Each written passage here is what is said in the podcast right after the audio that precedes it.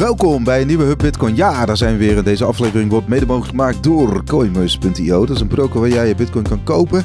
Ja, uh, Robin, uh, Binance in het nieuws. Uh, het schijnt dat er binnen het ministerie van Justitie in Amerika gaan er stemmen op om Binance aan te klagen. Ze zouden de anti-witwasregels hebben overtreden. De KYC-regels. Dus daar pakt Reuters uit. Reuters heeft natuurlijk al langer een beetje een fitty hè, met, met Binance. Ja, we zitten sowieso wel goed op het uh, crypto. Tenminste, ze zitten wel flink op het crypto nieuws, zeg maar. Ja. Als het misgaat. Crypto, crypto. Ja. En nou ja. Uh, ja, dit onderzoek begon al in 2018 blijkbaar. En het mhm. gaat dan uh, inderdaad over de compliance van Binance. En op zich ja, snap je wel dat het een keer eraan zit te komen. Want bij Binance kon je in het begin gewoon bitcoin storten zonder jezelf identificeren en er ook weer af te halen. Nou, dat is nou typisch zoiets waar in Amerika boos over wordt gedaan als je dat aan Amerikanen aanbiedt zonder dat je zelf de juiste papieren hebt.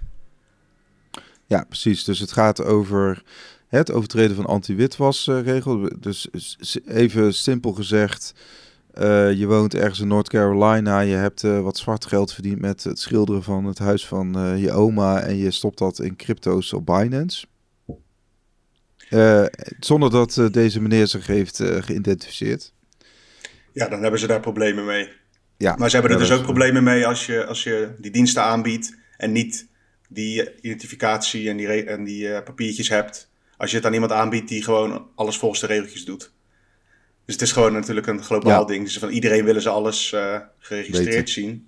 Ja. En uh, ja, dat is niet gebeurd. zeker in het begin niet. Dus het is logisch dat daar onderzoeken naar zijn. En nu is eigenlijk het nieuws vanuit Reuters dat er een beetje een, een, splitsing is, toch? Dat de een, ene helft wel zou willen vervolgen al. En de andere helft zegt, ja, we moeten nog meer onderzoek doen. Ja, meer onderzoek en we moeten tot een soort schikking komen met, uh, met Binance zelf, zonder dat dit een uh, rechtszaak wordt. Ja, dat zou voor Binance het gunstigste scenario zijn als ik het zo lees. Maar ik ben geen advocaat. ja, dit, dit hangt eigenlijk al langer. In 2007 hebben ze natuurlijk een eigen Binance coin uh, de wereld ingezet. 2007? 2017. Yes. En um, nou ja, goed, sindsdien kun je zeggen, oké, okay, uh, ze hebben verschillende partijen. Ik, we gaan nu even de shitcoinerij op, maar bijvoorbeeld EOS, uh, die, e die, die gasten achter EOS, die hebben toen destijds ook een schikking getroffen met de SEC. Uh, ehm, ja. nou, Binance heeft ook zijn eigen stablecoin, of in ieder geval zijn eigen, nee, stablecoin en een eigen coin. Dat is natuurlijk al uh, verdacht, vooral als de Amerikanen daarin gaan handelen. Ja, en ze, ze voldoen natuurlijk ook niet aan, aan, aan al die... Ze hebben geen registratie in Amerika, Binance.com. Nee, kijk, ze hebben wel Binance US. Want die strategie eigenlijk van heel veel van die grote beurzen... is dus een uh, dochterbedrijf in verschillende jurisdicties hebben... om vanuit daar dan wel aan de regels te voldoen die dan lokaal gelden. Maar voor het internationale platform uh, zit dat toch anders. Ja, en daar, daar is het grootste volume. Hè? Je hebt volgens vorige, vorige week ook een berichtje getikt dat volgens mij drie vierde van het volume zit nu bij Binance. Dus zij zijn eigenlijk ook het winnaar hè, van het eh, imploderen van, uh, van FTX. Nou ja, als je het dus hebt over uh, grote spelers in de markt, dan noemen we vaak natuurlijk Binance, omdat die gewoon qua volume zo dominant zijn qua handelsvolume. maar ja, er zijn natuurlijk nog machtigere partijen dan een Binance, zoals een ministerie van Justitie in Amerika. Zeg maar, ja dit spelletje wat nu gespeeld, dit is logisch vanuit, vind ik, vanuit Amerika dat dit gebeurt. Of het ermee eens bent, is een andere discussie. En Binance die heeft een strategie uh, genomen vanaf het begin van we gaan gewoon alles bouwen. En later zijn ze de compliance dingen gaan doen. En ja, dat zorgt voor problemen tegelijkertijd. Uh, als er één partij is in de industrie met een zak met geld nog, gaan we even vanuit, dan zou dat Binance moeten zijn. Dus je zullen wel een leger advocaten in hun ook. Ja, Binance heeft inmiddels ook gereageerd hè, via Twitter. Ze zeggen eigenlijk van uh, Reuters heeft het opnieuw fout. Okay. Uh, foute, foute berichtgeving. Ze zeggen ook van ja, we, uh, wij als Binance zijnde hebben, hebben geen inzichten wat, wat het ministerie van Justitie in Amerika doet. We kunnen wel zeggen dat, we, hè, dat ze er alles aan doen om, om dus te voldoen aan alle re regels. Ja, logische ze communicatie. Zelf, ze hebben zelf ongeveer 300 onderzoekers in dienst. Uh, die dus ook uh, ja, onderzoek doen of er illegaal gedrag zeg maar, op hun handelsplatformen plaatsvindt. Uh, ja. En ze geven ook nog aan van hey, Hè, we, hebben alle, we hebben ook samengewerkt met autoriteiten in Brazilië, Thailand, Italië, Filipijnen, Argentinië, maar ook sessies gehouden met Interpol, Europol en uh, de UN, de Verenigde Naties.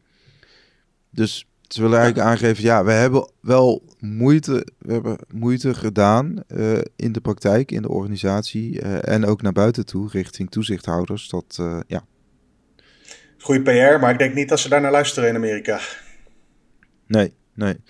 Nou ja, kijk, het is, destijds is natuurlijk uit mijn hoofd, was het volgens mij september 2020, denk ik. Nee, 2019 al, dat Binance US is toen noodgedwongen opgericht. Ehm, want zij waar Binance was natuurlijk april 2019 slachtoffer van die hack. Nou, snel daarna was er ook ineens van, joh, uh, jullie voldoen niet aan allerlei uh, regelgeving in Amerika. jullie moeten een aparte entiteit oprichten voor Amerikanen.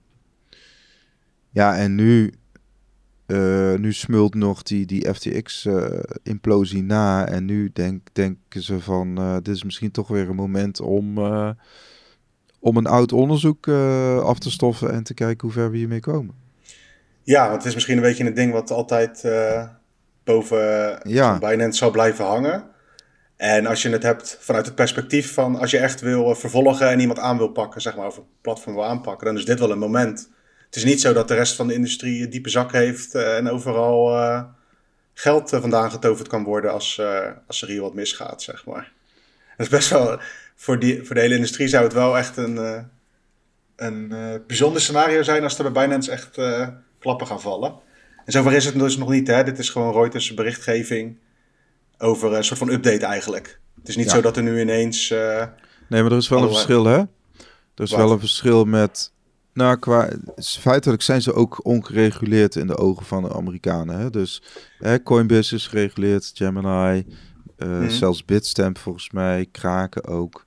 die zijn allemaal gereguleerd via de Amerikaanse regels. Amerikaans vallen onder Amerikaans toezicht. Ja. Uh, maar eigenlijk de grote vis, uh, Binance niet. Het is ook eigenlijk een black box. Hè? We weten niet wie erachter zit. Nou, je zou zelfs kunnen zeggen, dus daar ga ik vanuit dat doordat zij niet in al die kaders passen, zijn zij juist de grootste. Want ze kunnen allerlei dingen doen op allerlei verschillende manieren die anderen niet doen of over twijfelen om te doen. Allerlei verschillende diensten, futures, weet ik het allemaal voor gekkigheid. Dus ja. Nou ja, je, nou ja, kijk, je kunt ook een alihoedje opzetten en zeggen van uh, misschien heeft Coinbase uh, wel ook gelobbyd voor dit onderzoek hè, vanuit justitie. Ja, nou dat, is ook wel een, geluid wat je natuurlijk ook wel in de Nederlandse industrie hoort. Van, uh, joh, wij moeten aan deze en deze richtlijnen en regels voldoen, registraties en zo. Maar Nederlanders kunnen ook gewoon uh, bij buitenlandse partijen die niet die registratie hebben, voorlopig nog wel diensten afnemen in de industrie. Ja, kijk, en ik vind dat. Gelijk speelveld. Ja, kijk, ik, ik vind dat ik als, als Nederlander recht moet hebben om overal waar ik Bitcoin wil kopen, het te kopen. Maar als jij aan spelregels moet voldoen in Nederland en anderen doen dat niet, dan kan dat wel vervelend zijn natuurlijk. Sterker nog is gewoon oneerlijke concurrentie. Ja, stel dat jij een broker hebt in Nederland of een beurs, inderdaad, kan me voorstellen. En je moet hè, uh, anderhalve ton aan toezichtkosten betalen en Binance niet. Ja, ja. Dat, dat leidt tot scheve ogen. Tot, Zijn er wel mee eh, bezig, hè? Zeg maar, we hebben ook nu in Italië ja, ze, geloof ik. Ja, wel al een tijdje. Ja. ja, maar ja, ik, ik heb toch het idee, hij gaat gewoon, ik denk dat CZ gewoon ook gewoon probeert om, om, om, om gewoon alles op te rekken. Hè? Dus te rekken, hoe ver kan ik gaan? Ja, ik heb marktaandeel geen kan ik uh, krijgen? En dan ben ik op de duur zo machtig. En dat is hij nu natuurlijk ook. Heeft hij zoveel bitcoin in kas, dat hij in ieder geval genoeg oorlog, uh, een grote oorlogskas heeft uh, als hij aangeklaagd wordt. Ja, dat zou kunnen, ja. Dat, dat is wel gewoon de strategie die gekozen is. Binance is, uh, die noemt het altijd zelf uh, decentralized organization. Nergens een hoofdkantoor en zo, weet je wel. ja, ja, ja maar ondertussen. ja, precies. Dan er komt een moment dat uh, de powers that be toch gaan proberen je aan te pakken als je overal tussendoor fietst. Ja. Nou, kijk, als, als Binance zeg maar, het, het, het heeft net zoals Tether, hè, ze zijn natuurlijk ook wel heel af, uh, afhankelijk van Tether. Want puur als je kijkt naar het handelsvolume van Binance, dan is dat, uh, vooral de futures, is natuurlijk alleen maar Tether-paren voornamelijk. Ze hebben geen, US, ja. bijna geen USD-paren zoals, zoals een CMI dat heeft. Om aan te geven wat ze bij Binance bijvoorbeeld doen, is, voor mij was het de grootste 13 handelsparen met Bitcoin, die zijn nog steeds zonder transactiekosten. Dus het is niet zo gek dat je dan veel volume hebt. Extra volume. Ja, ja.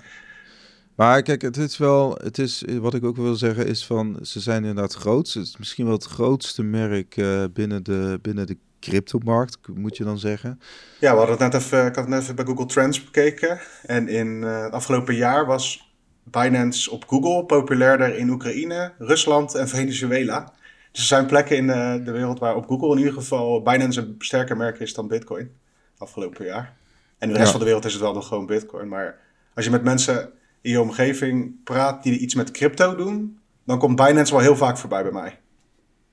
Ja, nou, het is een heel sterk merk, hè? Nog steeds. Uh, ja, ik moet er verder niks week... van hebben natuurlijk. Het is alleen. Uh, ja. ja, maar heel veel anderen wel. Ja, precies. En dat is ook dat is een beetje net wat ik altijd heb met dit soort dingen. Van uh, ja, waar ligt de grens van waar je, waar je dingen wel en niet aan mag bieden als je niet gevestigd bent in een land? En dat wordt nu uitgevochten volgens mij. Ja, ja, en ze doen ook genoeg PR-marketing. Hij was volgens mij afgelopen jaar ook in Amsterdam. Ik zag hem ook echt met een bakfiets rondfietsen in de stad. Ja, op een foto. En, en, zo.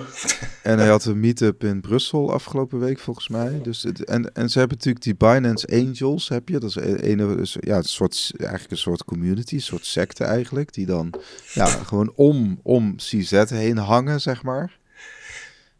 Ja, nou, hij is gewoon de koning van de marketing ook. Hè? Want het is gewoon een, eh, een handelshuis. En hij heeft dat zo gewoon zo neergezet. Alleen, uh, ja, ik zou mijn geld niet aan toevertrouwen. Nee. En dan maakt eigenlijk niet uit wat de US Department of Justice uh, al dan niet gaat doen. Ik... nou, er zijn mensen die openlijk aangeven van... Ja, maar ik heb mijn bitcoin bij Binance staan. Ja, en ze laten ook een, uh, liet ook een reserves zien, toch? Van uh, 101% gedekt, geloof ik, of zoiets. Ja. Volgens uh, een of andere auditor.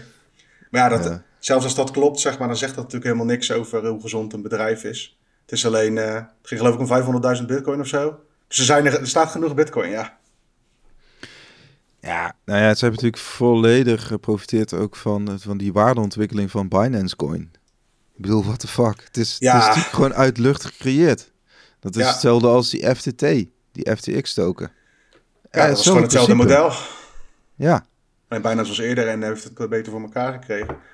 Maar goed, dat, uh, weet je, het hangt er gewoon een beetje boven de markt ook. En uh, het zal ook echt niet alleen bij Binance blijven hoor. Ik denk dat er heel veel uh, Department of Justices wereldwijd een beetje rond gaan kijken waar ze kunnen gaan prikken. Die moeten toch wat te doen hebben. En cryptocrime is wel een populair iets om aan te pakken, denk ik zo. Crypto crime, ja.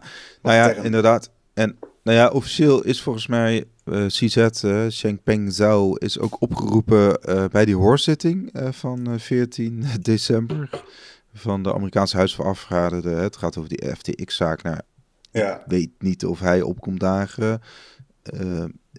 SBF, Sam Bankman-Fried zelf, heeft in ieder geval wel gezegd dat hij komt opdagen. En Kevin O'Leary, dat is ook een investeerder, hè? die had iets van 12 miljoen dollar. Komt hij opdagen of komt hij via Zoom? Oeh, dat weet ik niet. Ik denk via Zoom. Lijkt ja, me wel bij dat New York Times event was het gewoon via Zoom natuurlijk, vanaf de Bahama's. Ja, lijkt me op zich voor hem persoonlijk wel, wel, wel het meest veilige optie. Ja, als ik hem was, zou ik niet vertrekken als je daar nog blijkbaar veilig kan zitten. ja, gewoon dat is ook zo bizar. Die gozer is gewoon nog op vrije voet. Maar goed. Ja. We kunnen wel even het sprongetje maken naar Sam Bankman-Fried, nu ik toch de naam heb genoemd. Daar is hij weer. Ja. Blijkbaar had hij ook banden met De Blok, grote oh, ja. crypto nieuwswebsite. Wij gebruiken het ook wel vaak als, als bron. Ja. En blijkbaar was er sprake van een, een aantal geheime leningen, onder andere een privélening aan de CEO en twee financieringsleningen-achtige dingen om aandeelhouders uit te kopen. En de CEO zou dat niet verteld hebben dat het van Sam Bankman-Fried kwam. Of van Alameda Research om specifiek te zijn. Ja. Dus dat is ook weer een smeuig verhaaltje uit de industrie. Ja, nou ja, kijk, dus dat, uh, ja, dat was toch opmerkelijk. Ik moet heel eventjes opzoeken waar... Maar hij heeft volgens mij drie leningen gekregen hè, van Alameda Research. Eén heeft hij gebruikt voor het aankopen van een huis op de Bahama's. Uh, de, de andere heeft hij gebruikt om zeg maar ook uh, met die buyout mee te doen. Want hij is meerderheidsaandeelhouder inderdaad uh, van de blok. En dat is hij nog steeds. dus hij is weliswaar afgetreden, maar hij is nog steeds uh, meerderheidsaandeelhouder. En dan was er nog een derde leden, maar het ging in totaal toch wel rond de 40, 45 miljoen dollar. 43 miljoen, wat ik ervan begreep. Okay. 43 miljoen dollar. En, ja, flinke bedragen. Ja, en waar het natuurlijk een beetje in zit, van de blok heeft ook best wel veel, als je in, in de industrie zoekt, best wel goede onderzoeksjournalisten. Ik ben het niet vaak eens met hun mening over de algehele industrie en zo. Maar ze zoeken best wel veel dingen uit en zo. Ja. En ja, die gasten zijn ook uh, in FTX gedoken en hebben allerlei uh, dingen gerapporteerd over geldstromen en dat soort gekkigheid. Alleen deze zat er nooit bij. En dat zou dan zijn omdat uh, Michael McCaffrey heet die, die ex-CEO dan. Mm -hmm. Die zou dus verzwegen hebben dat die, dat die connecties er waren. Ja. Nou ja, kijk, het, even een aantal feitjes op een rij. Hè. Zeg maar, uh, vanaf april 2021 is de blok volledig in handen, 100% in handen van management en personeel. Daarvoor was het in handen van VC's. Hè. Ja. want op zich is het wel met een goed bedoeld. Zeg maar, het idee van, hey, ik hou geld uit de industrie en ik zorg ervoor dat mijn werknemers ook aandeelhouder worden, is nog wel sympathiek te noemen. Alleen ja. nu door de manier waarop het is opgezet en dat het met FTX of Alameda Research was, maakt het zo'n zo'n verhaal eigenlijk. Ja. Nou, boven, daarbovenop uh, kregen ze ook nog 4 miljoen aan, uh, aan leningen van, van VC's, hè, waaronder Pantera en uh, Block Tower Capital. nou ja, die man, die, die Mike McCaffrey, dus de CEO, maar ook meerderheidsaandeelhouder. Maar bijvoorbeeld gasten zoals Larry Surmack en um, Frank Shapiro. Ja, die zijn inderdaad, het zijn bekende redacteuren daar. En uh, nou, die hadden misschien, dat is een beetje aanname, maar misschien ook wel uh, een, een, klein aandeeltje in, in de blok. Hè, Frank Shapiro heeft ook aangegeven van ja, ik kende Mike persoonlijk, ik beschouwde hem als een vriend en ik wist gewoon nergens iets vanaf. Ja. En ik voel me echt bedonderd. En ja. Dus ja, ik kan dat is ook iets wat je moet zeggen, hè? zelfs als je schuldig bent. misschien ja. ook wel mee hebt gedaan. Maar ik geloof ja, het wel. Kan, ja, nou, ik kan me goed voorstellen dat er zo'n scenario zich heeft uitgespeeld. ja, gewoon pijnlijk. Het was een lone wolf. Ja, tegelijkertijd, ik denk dat die McCaffrey op een gegeven moment ook wel wist van... oké, okay, het is denk ik een kwestie van tijd nu FTX is opgeblazen... dat het er bij mij ook wat naar buiten komt. Maar dat heeft ook niet zo lang geduurd. Nee. Ja, dan is de vraag in hoeverre je fout bent geweest als je van een, uh, een beurs die een goede naam had, dat helemaal uh, nep bleek te zijn, geld aanneemt of een lening. Ja. Nou ja, als je de lijntjes helemaal doortrekt, Robin. Stel dat bewezen is dat Alameda Research dus klantengelden van FTX heeft ontvangen, dan is een deel van die klantengelden doorgevloeid naar deze CEO van uh, de blok. Het is naar uh, lobbyisten gegaan, het is naar politici gegaan, het is naar uh, de blok gegaan, het is naar allerlei ja. mooie dingen gegaan, maar niet, dat komt niet meer terug bij de klanten die het netjes gestort hebben. Nou, kijk, wat weet je, het is gewoon natuurlijk een misdrijf, maar vanuit een strategisch oogpunt hè, kun je zeggen, nou, je hebt de politiek en de media dan een beetje in je zak. Ja, precies. En dan kan iedereen voor zichzelf invullen hoeveel invloed je dan kunt uitoefenen, maar het is wel gewoon een feit dat vanuit FTX, Alameda en al die andere entiteiten geld vloeide naar allerlei partijen die invloed hebben op het sentiment in de markt enzovoorts. Ja, want de saillant detail is dat Larry Surmack natuurlijk een hele lijst, een hele Excel-sheet met, uh, met bedrijfjes heeft gedeeld. Uh, waarin Alameda Research heeft geïnvesteerd. En daar stond gewoon de, de, de bedrijfjes van zijn eigen CEO stonden daarop zonder dat hij het wist. Zo. Ja, ja, ja, ja. Ja. Dus ja. Nou ja, Even oftewel, slikken. Bankman Fried zit overal Dat is wel een bommetje gevallen op de redactie. Ja, dat zal niet gezellig geweest zijn. Tegelijkertijd, uh, ja, als ze nog uh, levensvatbaar zijn en zo, dan, uh, voor mij kan je dan gewoon door als de directeur wegvalt. Het is alleen wel een knauw voor heel dat platform natuurlijk ook wel. Ja, je krijgt al, allerlei vragen ook. Want wat doe je met zijn aandeel? Kijk, hij heeft een meerderheidsaandeel. betekent dat hij 51% heeft minstens. Mhm. Dus ja, ga je hem uitkopen, laat je hem zitten, moet je op zoek ja, Misschien kan Binance het financieren. ja, heb, je, heb je 3 miljard Binance coin. Ja. ja. het is sowieso wel een, uh, een gesprek ook, hè? gewoon uh, in het algemeen in het medialandschap van Bitcoin. Van uh, sponsoren die omvallen of niet netjes blijken te zijn enzovoorts. Ja. We hebben bij Magazine gewoon gereguleerde partijen die in Nederland in het crypto-register staan. Maar ook daar kunnen natuurlijk altijd dingen misgaan. Je, oh, je wilde een bruggetje maken naar yield. Nou, nee, ik wilde eigenlijk meer ook gewoon zeggen van... Uh, ja. Uh, niet iedereen is kwaadaardig bezig als ze advertentieplekken verkopen aan iemand die uh, de boel flasht. Tegelijkertijd, in dit geval bij de blok, ging het echt om uitkopen van aandelen enzovoorts. En zij doen ook actief onderzoek naar FTX en Alameda. Dat maakt het allemaal zo'n apart verhaal eigenlijk. Ja, kijk, hoe ver gaat je due diligence? Hoe ver, uh, hoeveel geld en tijd wil je steken in due diligence? Nou, blijkbaar hebben zijn eigen collega's uh, Mike volledig vertrouwd. En gedacht, nou, hey, Mike die heeft gewoon, uh, die kan gewoon een huis kopen op de Bahama's. En Mike die kan gewoon 51% minstens kopen. Zou Mike nou, die Excel-sheet gezien hebben? Van, hey, kut, daar staat mijn eigen LLC of whatever die had. Maar ja, het is ook als je in zo'n proces zit, denk ik, ja, ik, ik heb nooit echt, ik heb nooit een management buyout meegemaakt, maar ik denk ook wel, je zit dan niet in een proces dat je elkaar dan misschien, ja, ik weet niet, het kan ook zo'n zo'n dynamiek zijn dat je als je elkaar vragen gaat stellen van, joh, waar heb jij je geld vandaan, dat het juist tot uh, wantrouwen leidt. Ja, maar het kan ook dus zelf zo zijn dat FTX op dat moment gewoon een goede naam was. Kijk, mensen zeggen dus dat het geheim was en dat ze het niet wisten waar het vandaan kwam. Maar uh, de allerlei grote beleggingsfondsen en namen zaten erin. Ze willen alleen maar zeggen van, ja, weet gewoon niet hoe die situatie is. Je kunt niet alles aanzien komen. Ja. En ik weet niet hoe het precies zit, maar misschien komen ze er ook nog goed vanaf als die lening... Uh... oh nee, trouwens, dat komt gewoon uh, in dat hele proces naar voren. Moeten ze gewoon betalen als het goed is. Ja. Ja, dus het FTX-zooitje of Alameda-zooitje breidt zich uit. Laten we nog even wat andere onderwerpen pakken. Mhm.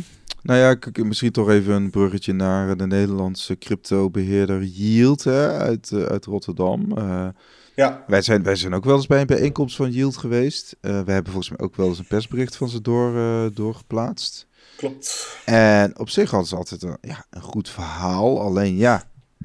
Ja, het is, het is wel. Ik denk wel dat zij slachtoffer zijn van de bear market. En... Ja, bear market en gewoon het feit dat, je, dat het heel moeilijk is om winstgevend te handelen in crypto. Want er werd, dus was een actief vermogensbeheerder. Mm. Ja, klopt. Ja, ik, uh, ik ben niet van het actief vermogen beheren zelf. Maar het is natuurlijk wel, weet je, als je. Maar stel, weet ook niet precies uh, wat daar gebeurd is.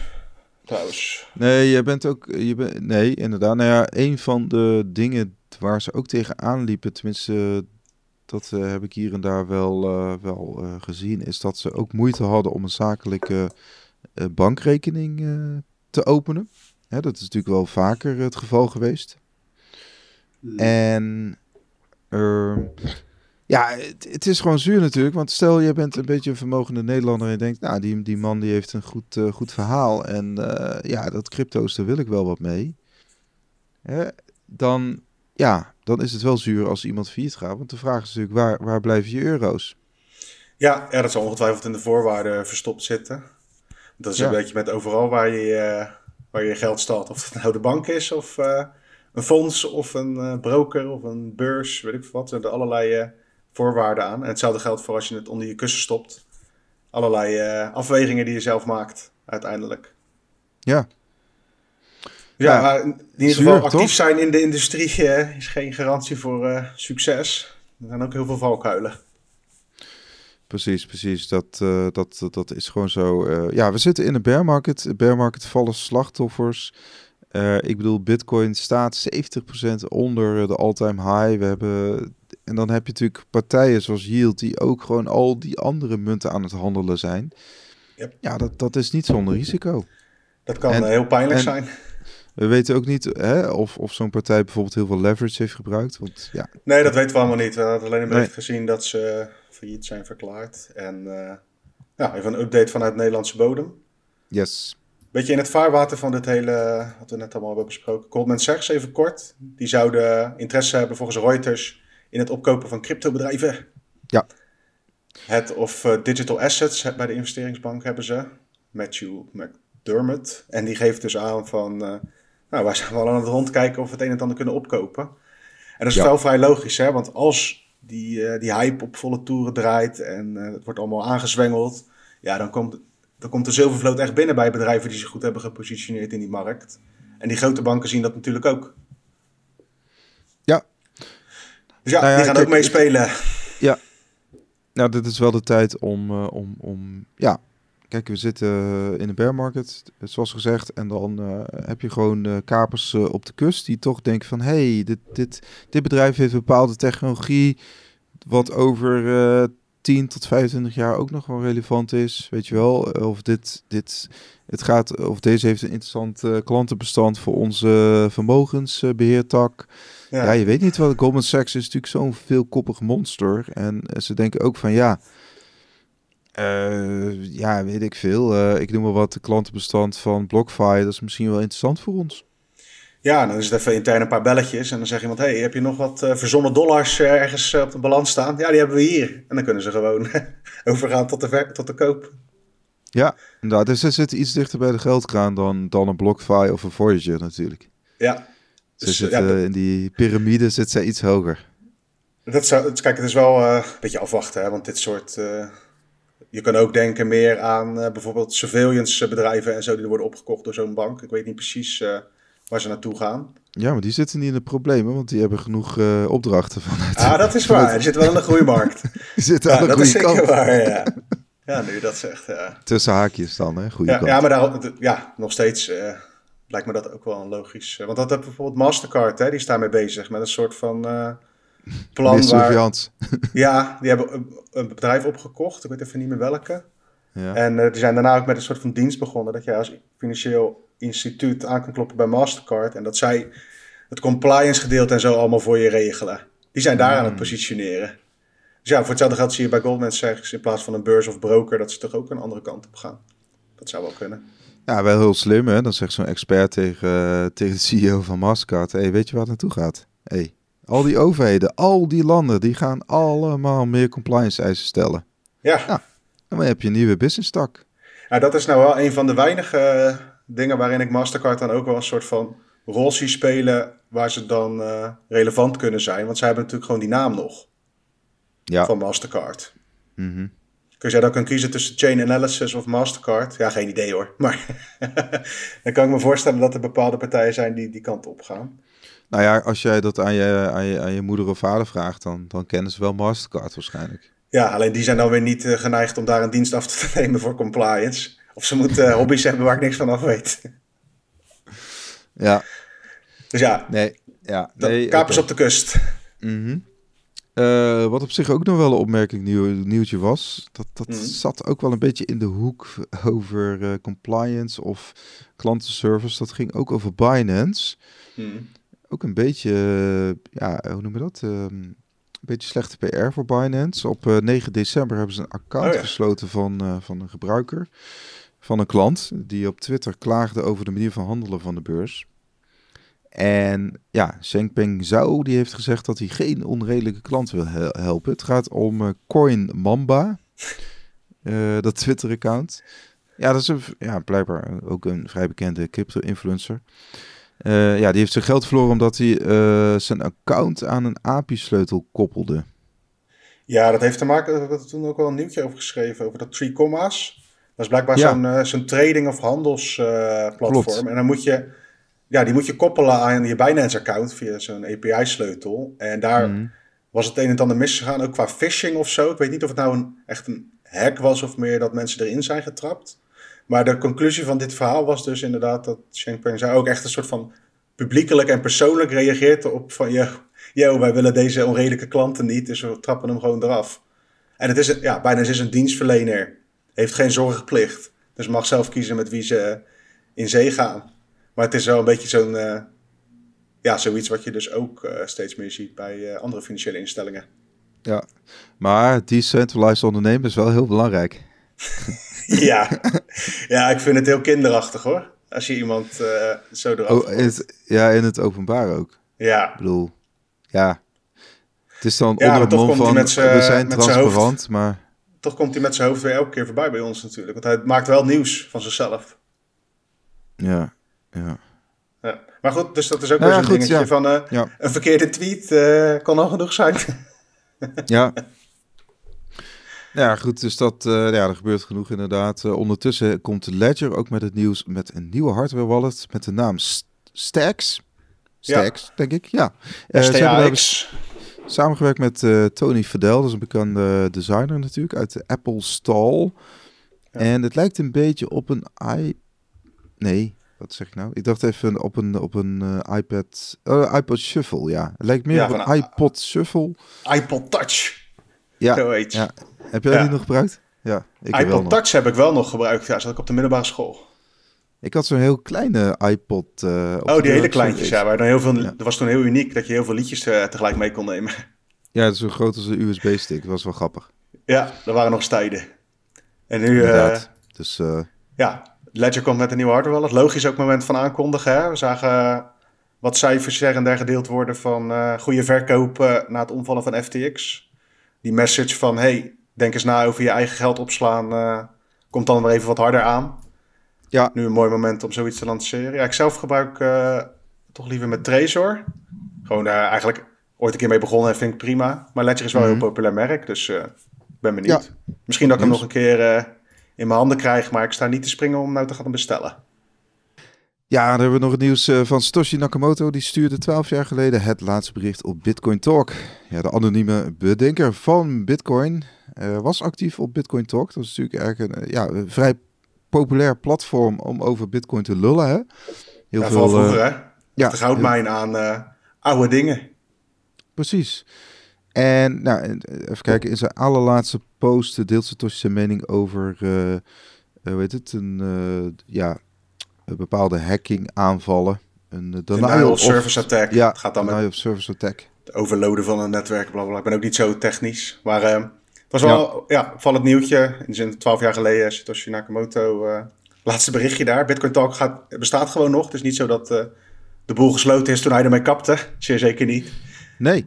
En ja, op zich is het wel leuk om een keertje eh, naartoe te gaan hoor. Want je kunt dan ook gewoon echt gesprekken zien met Satoshi en uh, ontwikkelaars en mensen die voor deze Bitcoin hebben gekocht en zo. Of gekregen. Ja.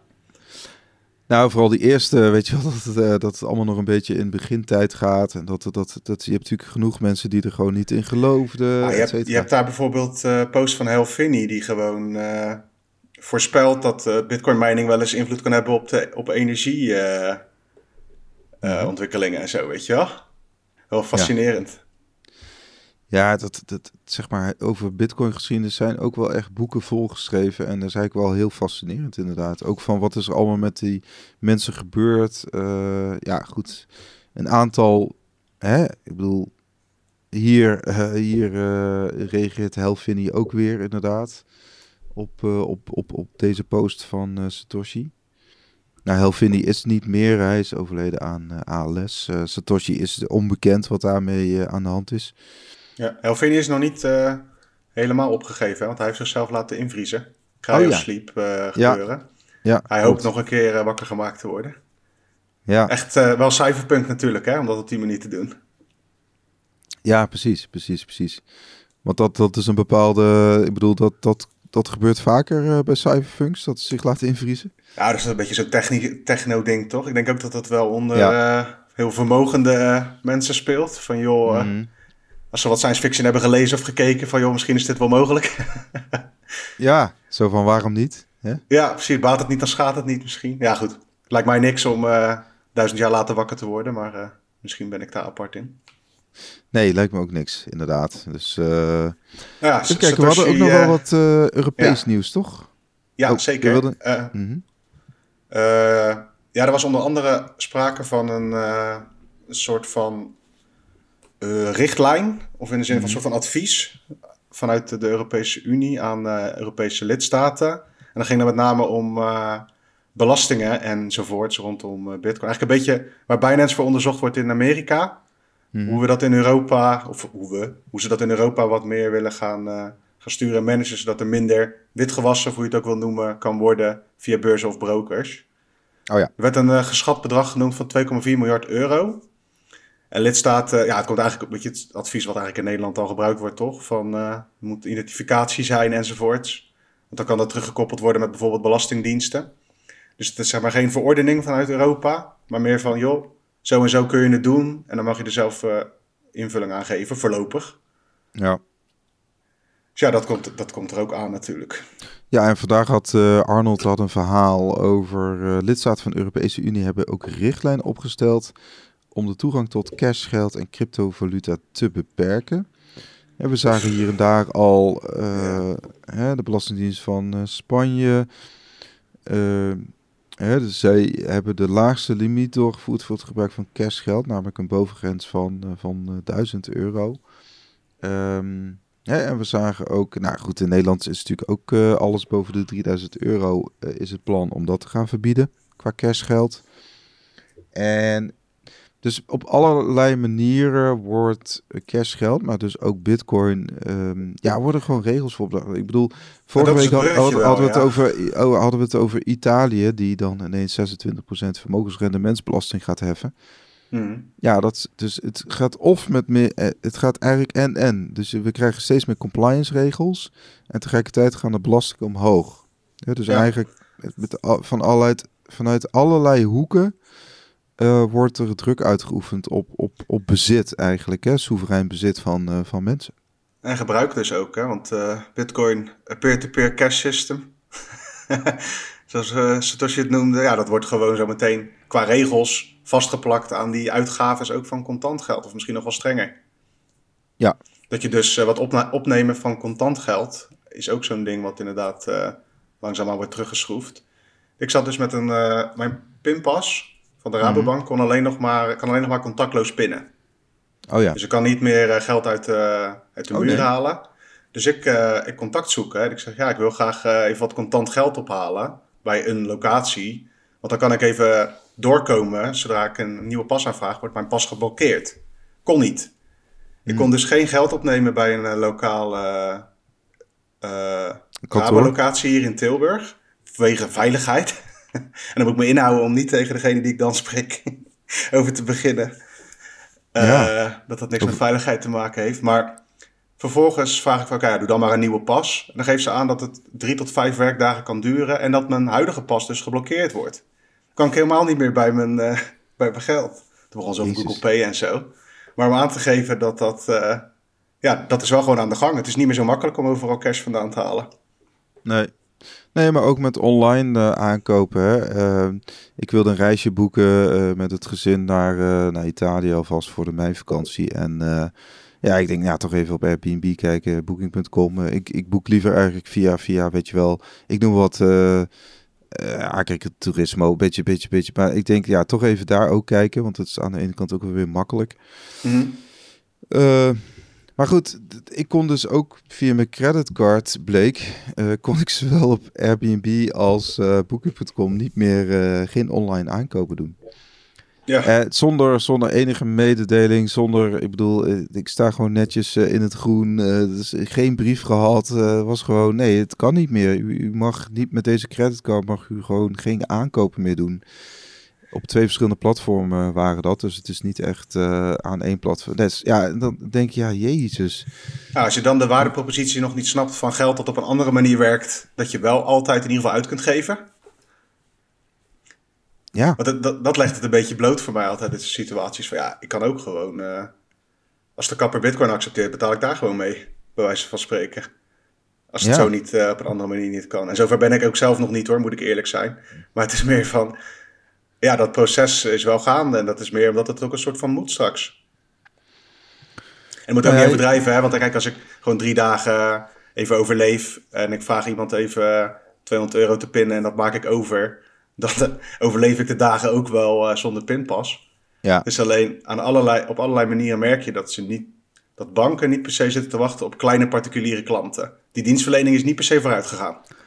Gelukkig heb je een tikkie, hè? Naast ja, Bitcoin. Maar is, je hebt allerlei opties natuurlijk. Het is, ja. ja. Goed, het is een beetje een bankenrand. Tegelijkertijd, uh, ja, voor mij was er wel nog steeds gebruik van. Die leveren ook maar gewoon diensten, misschien. nou ja, het zijn duidelijk, ze zijn gatekeepers. En eigenlijk willen ze natuurlijk van cryptobrokers en uh, cryptobeurzen uh, diezelfde gatekeepers. Ja, daar wilde ik eigenlijk naartoe. Van de meeste van deze regels kunnen natuurlijk één op één gekopieerd worden naar brokers. Of bitcoin opnemen, hè? Ook naar je eigen wallet bijvoorbeeld. Ja. Van, uh, stel dat er een limiet is van 200 euro cash pin, ik zeg maar wat. Hoezo zou je dan 2000 euro direct op mogen nemen met bitcoin? Ja, ik hoop niet dat het zover komt hoor, maar... Nee, nee, ja, kijk, ik weet niet, ja, het is, het is, je, ben, je bent een gloom weer. Ik zit even te kijken of we nog nou ja, je bent, je bent afhankelijk van, uh, van allerlei derde partijen voor je geld. Ja, ik weet niet. Het, het, het, dat, is, dat is niet, niet helemaal zoals het hoort. Nou, het is op zich, weet je, als, zolang het werkt, werkt het, zeg maar, als je binnen uh, alle kringetjes valt en zo. Maar dat is wat met die gozer bij Binance is gebeurd. Dat kan je bij een bank ook gebeuren. Dat je diensten wordt ontzegd. Ja. Nou, we kunnen over tussenpersonen hebben zoals PayPal. Die gaat uh, bitcoin verkopen in Luxemburg. Oh ja. Belastingparadijs. Ja, Belastingparadijs. En we hadden ook nog uh, een crypto.com. Die, uh, die is natuurlijk een beetje gekieteld hè, door al die, die, die problemen bij FTX en zo. En, ja. en BlockFi. En die zegt nu wel, uh, ze hebben ook een soort van proof of reserve gedaan. Dat, dat gaat natuurlijk via een soort van, oh, door een extern audit, door een externe audit van de Mazars Group. Ja, bij Binance was het dezelfde, geloof ik. Alleen ja, die zijn wel gewoon ingehuurd hè, door die uh, bedrijven. Ja. En wat dat eigenlijk dus gewoon laat zien is van... hé, hey, we hebben dit aantal bitcoin en uh, zoveel bitcoin zijn we verschuldigd. Dus we zijn 102% gedekt. Zoiets moet je het zien. Ja. Het is niet uh, dat die hele situatie is doorgelicht enzovoorts. Nee. Ja. Nou ja, goed. Het is... Het, wat zegt het nou eigenlijk? Ja, kijk... Ja, het is een stukje marketing. Uh, we weten ook niet hoe, hoe, dat soort partijen reageren als, als, als, ik noem maar wat, als er nog een keer een, een, een extra bear market aankomt. Ja. ja. Het, het is hoe dan ook vertrouwen hebben in een, een externe partij. Ja, zeker. Maar zelfs als je dus uh, denkt van een organisatie van, joh, uh, die zijn heel open en uh, weet ik wat allemaal, dan kunnen er nog steeds allerlei dingen achter de schermen gebeuren natuurlijk. Je weet het gewoon niet. Dat geldt voor Coinbase, dat geldt voor de Rabobank, dat geldt voor Goldman Sachs, dat geldt voor ons, dat geldt voor iedereen. Je weet het ook niet. Dus je kunt, zeg maar, alle nadelen van een, uh, een cryptobeurs, die zijn er nog steeds, ondanks proof of reserve. En alle voordelen ook. Van het ja. zou kunnen handelen enzovoorts. Ja, daar moet je je eigen afweging in maken. In heel dat uh, spelletje. Inderdaad. Nou, je kunt op bitcoinmagazine.nl sowieso tips uh, vinden over het uh, bewaren van je eigen sleutels. Hè? Het bewaren van je eigen private keys. We hadden onder andere ook uh, nog een nieuwtje. ECB-bestuurder Fabio Panetta wil bitcoin mining gaan verbieden hè, op het Europese vasteland. Nou ja, dat er, er, was weer eens iemand die het daarover had inderdaad tijdens het Insight Summit van de London Business School. Insight ja. Summit. Ja, ja het klinkt heel, klinkt heel vies, maar... Lekker inzicht. Ja, of insight, ja. Ja, het is inzicht. Ja. Het uh, mm -hmm. Panetta, ja, die riep dus van... Uh, tokens met een excessieve ecologische voetafdruk moeten verboden worden. En uh, ja. vrij vertaald, maar dan komt er dus op... Nou, dan kan je het wel invullen dat bitcoin daaronder valt. Onder die ja, term. alle proof-of-work ja. munten, zeg maar. Ja, ja en dan, dan denk ik vooral... Ja, leuk dat je dat roept, maar succes. En ja, dit geluid ga je ook vaker horen, want het is gewoon een populaire stok om mee te slaan blijkbaar. Ik vraag me wel af of dat politiek nou scoort. Zo wat mensen die niks met bitcoin hebben of met bitcoin mining. Hmm. Zouden die nou denken van, zo, dit is echt een, uh, een man of vrouw die uh, naar mijn hart, omdat ze tegen bitcoin, aan het, uh, bitcoin mining aan het vechten zijn. Nou ja, je hebt natuurlijk gewoon een hele groep mensen die, die alles wat zeg maar, ja, fossiele brandstoffen gebruikt, dat moet uitgebannen worden. Dus ja. Dus je denkt ook niet meer uit blikjes? Nee, uit nou plastic bekers. Nee, nou ja, geen idee, maar uh, de, je hebt uh, gewoon een hele golf mensen die dat. Nee, uh, dat, is, dat is, ook zo. Het is meer dat, ik me, dat ik me afvraag. Het is ook maar een enkele quote. Hij zal niet de hele presentatie gehouden hebben over hoe dit tot stand moet komen. Beetje makkelijk nee, scoren, misschien dan blijkbaar in sommige kringen. Nou, kijk, je hebt natuurlijk in Europa, volgens mij had je op de duur ook de duurzaamheids- of de groene partij, die waren best wel uh, groot in Europa. Ja, maar er valt ook echt wel wat voor te zeggen voor bepaalde initiatieven. Daar hebben we het al vaker over gehad. Van, ik vind gewoon dat de gemeente, bij wijze van spreken, echt wel kan, moet kunnen zeggen van, hé, uh, hey, dit gaan we even niet doen. Ja. ja. Alleen, als, dan, als dat er helemaal vanuit Europa bepaald wordt, vind ik nog wel wat. Want hoezo zou een, een afgelegen plaatsje met een of andere waterdam dat niet mogen kunnen, of moeten kunnen doen? Omdat het een token is met excessieve ecologische voetafdruk.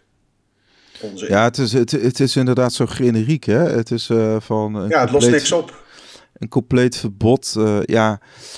Ja, kijk, goed, wij zitten in die bubbel, maar ik, ik weet wel zeker dat Europa zich uh, met dit soort politiek wel de markt uitprijst. Want ja, die miners gaan dan gewoon toch alsnog naar China of uh, illegaal of niet, of ze gaan toch naar Kazachstan. Ja, we nemen bijvoorbeeld Nederland. We hebben dan bij, op bitcoinfocus.nl regelmatig miningverhalen over mensen die hun kassen verwarmen of hun eigen huis gebruiken als miningcentrum. Ehm maar in Nederland kan ik me nog iets voorstellen dat er gezegd wordt van ah, op grote schaal. Weet je, in Brabant kunnen bedrijven zich al niet meer aansluiten op het energienetwerk, geloof ik. of wel aansluiten, maar niet de juiste lading krijgen soms. Oh ja. Dus ja. Uh, kijk, dan, dan kun je zeggen van hé, hey, dit is misschien niet echt handig. Maar Europa is best groot. Je hebt ook plekken waar het misschien wel relevant kan zijn. Ook juist om uh, in eerste instantie uh, groene installaties enige vorm van cashflow te geven de theorie kun je dus ergens in de middle of nowhere een energiecentrale bouwen. Zodra het energie genereert, kun je er mining rigs aan hangen. Mhm. En dan kan langzaamaan die, whatever je daar van plan bent, groeien. En dan kun je toch al een beetje omzet draaien. En ik weet niet of dat winstgevend is. Ik wil alleen maar zeggen van voor dat pertinent verbieden vind ik echt onzin.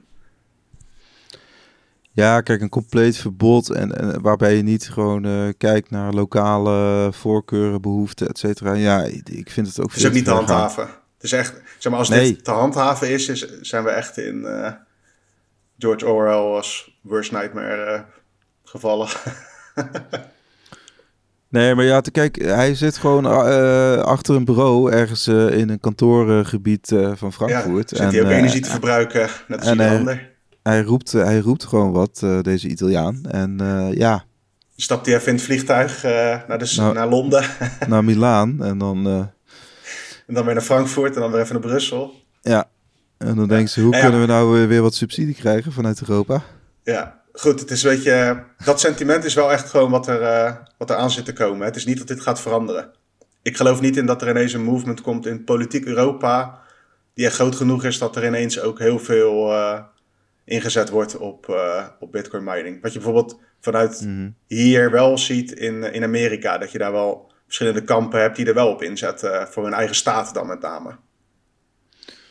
Ja, ook een beetje politiek hoor, maar een beetje veel. Ik vraag me ook een beetje af, Robin, hoeveel percentage van de, van de hash rate komt nu eigenlijk uit Europa? Ik weet dat in Duitsland en, en, en Zweden, ja, Zweden, uh, dat is ook logisch, want we hebben ook gewoon een hoge energie. Zweden is geen lidstaat, hè? Zweden valt niet uh, onder de... Nee. Of zeg ik nu iets heel geks? Nee. Dat weet ik niet. Maakt ook niet uit, kan ons schelen. Europa. nee, nou ja, goed. Uh, ja, nee, ze doen niet mee met de euro, inderdaad. Ze doen niet mee met de euro, maar... Uh, Nee, ze zijn wel onderdeel van de Europese Unie, inderdaad. Maar ze doen niet mee met de euro. Dat was Noorwegen. Is Noorwegen valt uit de EU, inderdaad. Ja, uh, Zweden. En Zweden doet dan wel weer inderdaad wat, wat zelf met hun uh, met een eventuele digitale munt. Dat is het onderscheid, zeg maar. Daar, ja. Omdat ze niet bij de euro zitten. Dat werd ook uh, toen tijdens dat debat over de digitale euro gevraagd van... Ja, waarom kijken we niet naar Zweden? Want die doen het in hun eentje. En dan denk ik echt, op welke maatstaf is Zweden dan ineens een voorbeeld... hoe je een digitale munt moet bouwen. Maar goed, dat terzijde. Maar dat ga je dus krijgen, hè?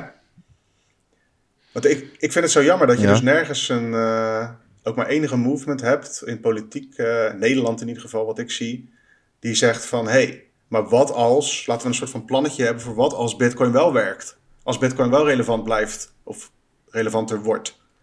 Ja. Dat wordt in ieder geval nergens publiekelijk besproken. En het hoeft niet te zijn dat je gelijk uh, goud omzet naar bitcoin. Je kunt ook uh, zeggen van nou laten we, eens laten we eens kijken wat we wel kunnen doen. In ja. plaats van alles maar op Europees niveau te laten regelen en zeggen van ja, sorry, we kunnen er niks aan doen, dus Europa. is toch zonde. Ja, ik heb soms ook het idee, het zijn allemaal proefballonnetjes van politici die, die gewoon niks beters te doen hebben. Ja, het is misschien een beetje populair gezegd, maar wat, nou wat ja, is nou... als je op die stoel zit, moet je ook wel wat roepen natuurlijk. Ja, maar er zijn toch veel grotere problemen? Ik bedoel, ze zitten met... Ja, het is ook nooit het enige talking point, hè? Het is nooit, voor mij is er geen one-issue partij die alleen maar tegen bitcoin is, bijvoorbeeld. Wat je met andere issues wel zou hebben. Ja. ja. Dus weet je, wij, wij pikken er natuurlijk ook wel uit wat we tegenkomen wat hierover gaat. Ja. Nee, bitcoin draagt geen uh, niqab, inderdaad. Nee. Niet. nee, dus... Uh, Nee, inderdaad. Nou ja, goed. Het is, uh, het is, het is, we, we, we, we volgen het uh, via bitcoinmagazine.nl. We hebben ook deze week de grote Bitcoin-enquête van 2022 erop gezet. Er, ja, het mooie, het leuke is, ja, het zijn een aantal vragen. Het is niet heel uitgebreid. het kost maar een paar minuten van je tijd. En het mooie is dat je dan een gratis maand krijgt bij Bitcoin Focus, de nieuwsbrief voor Bitcoin Nederland. Dus je krijgt één maand gratis ter waarde van 1495 uh, op Bitcoin Focus. En dan krijg je dus drie keer per week krijg je een mooie nieuwsbrief in je mailbox. De enquête is te vinden op bitcoinmagazine.nl eh, bovenaan de feed. Hebben we hem vastgezet. En op bitcoinfocus.nl kun je hem ook vinden. Als je hem dus invult, uh, kun je daarna een maandje mooi meelezen met Focus. En wie weet uh, blijf je daarna hangen. Yes. Dan gaan wij vrolijk door met schrijven enzovoorts. En dan hoor je ons volgende week weer. Later. Fijne week. Doei doei.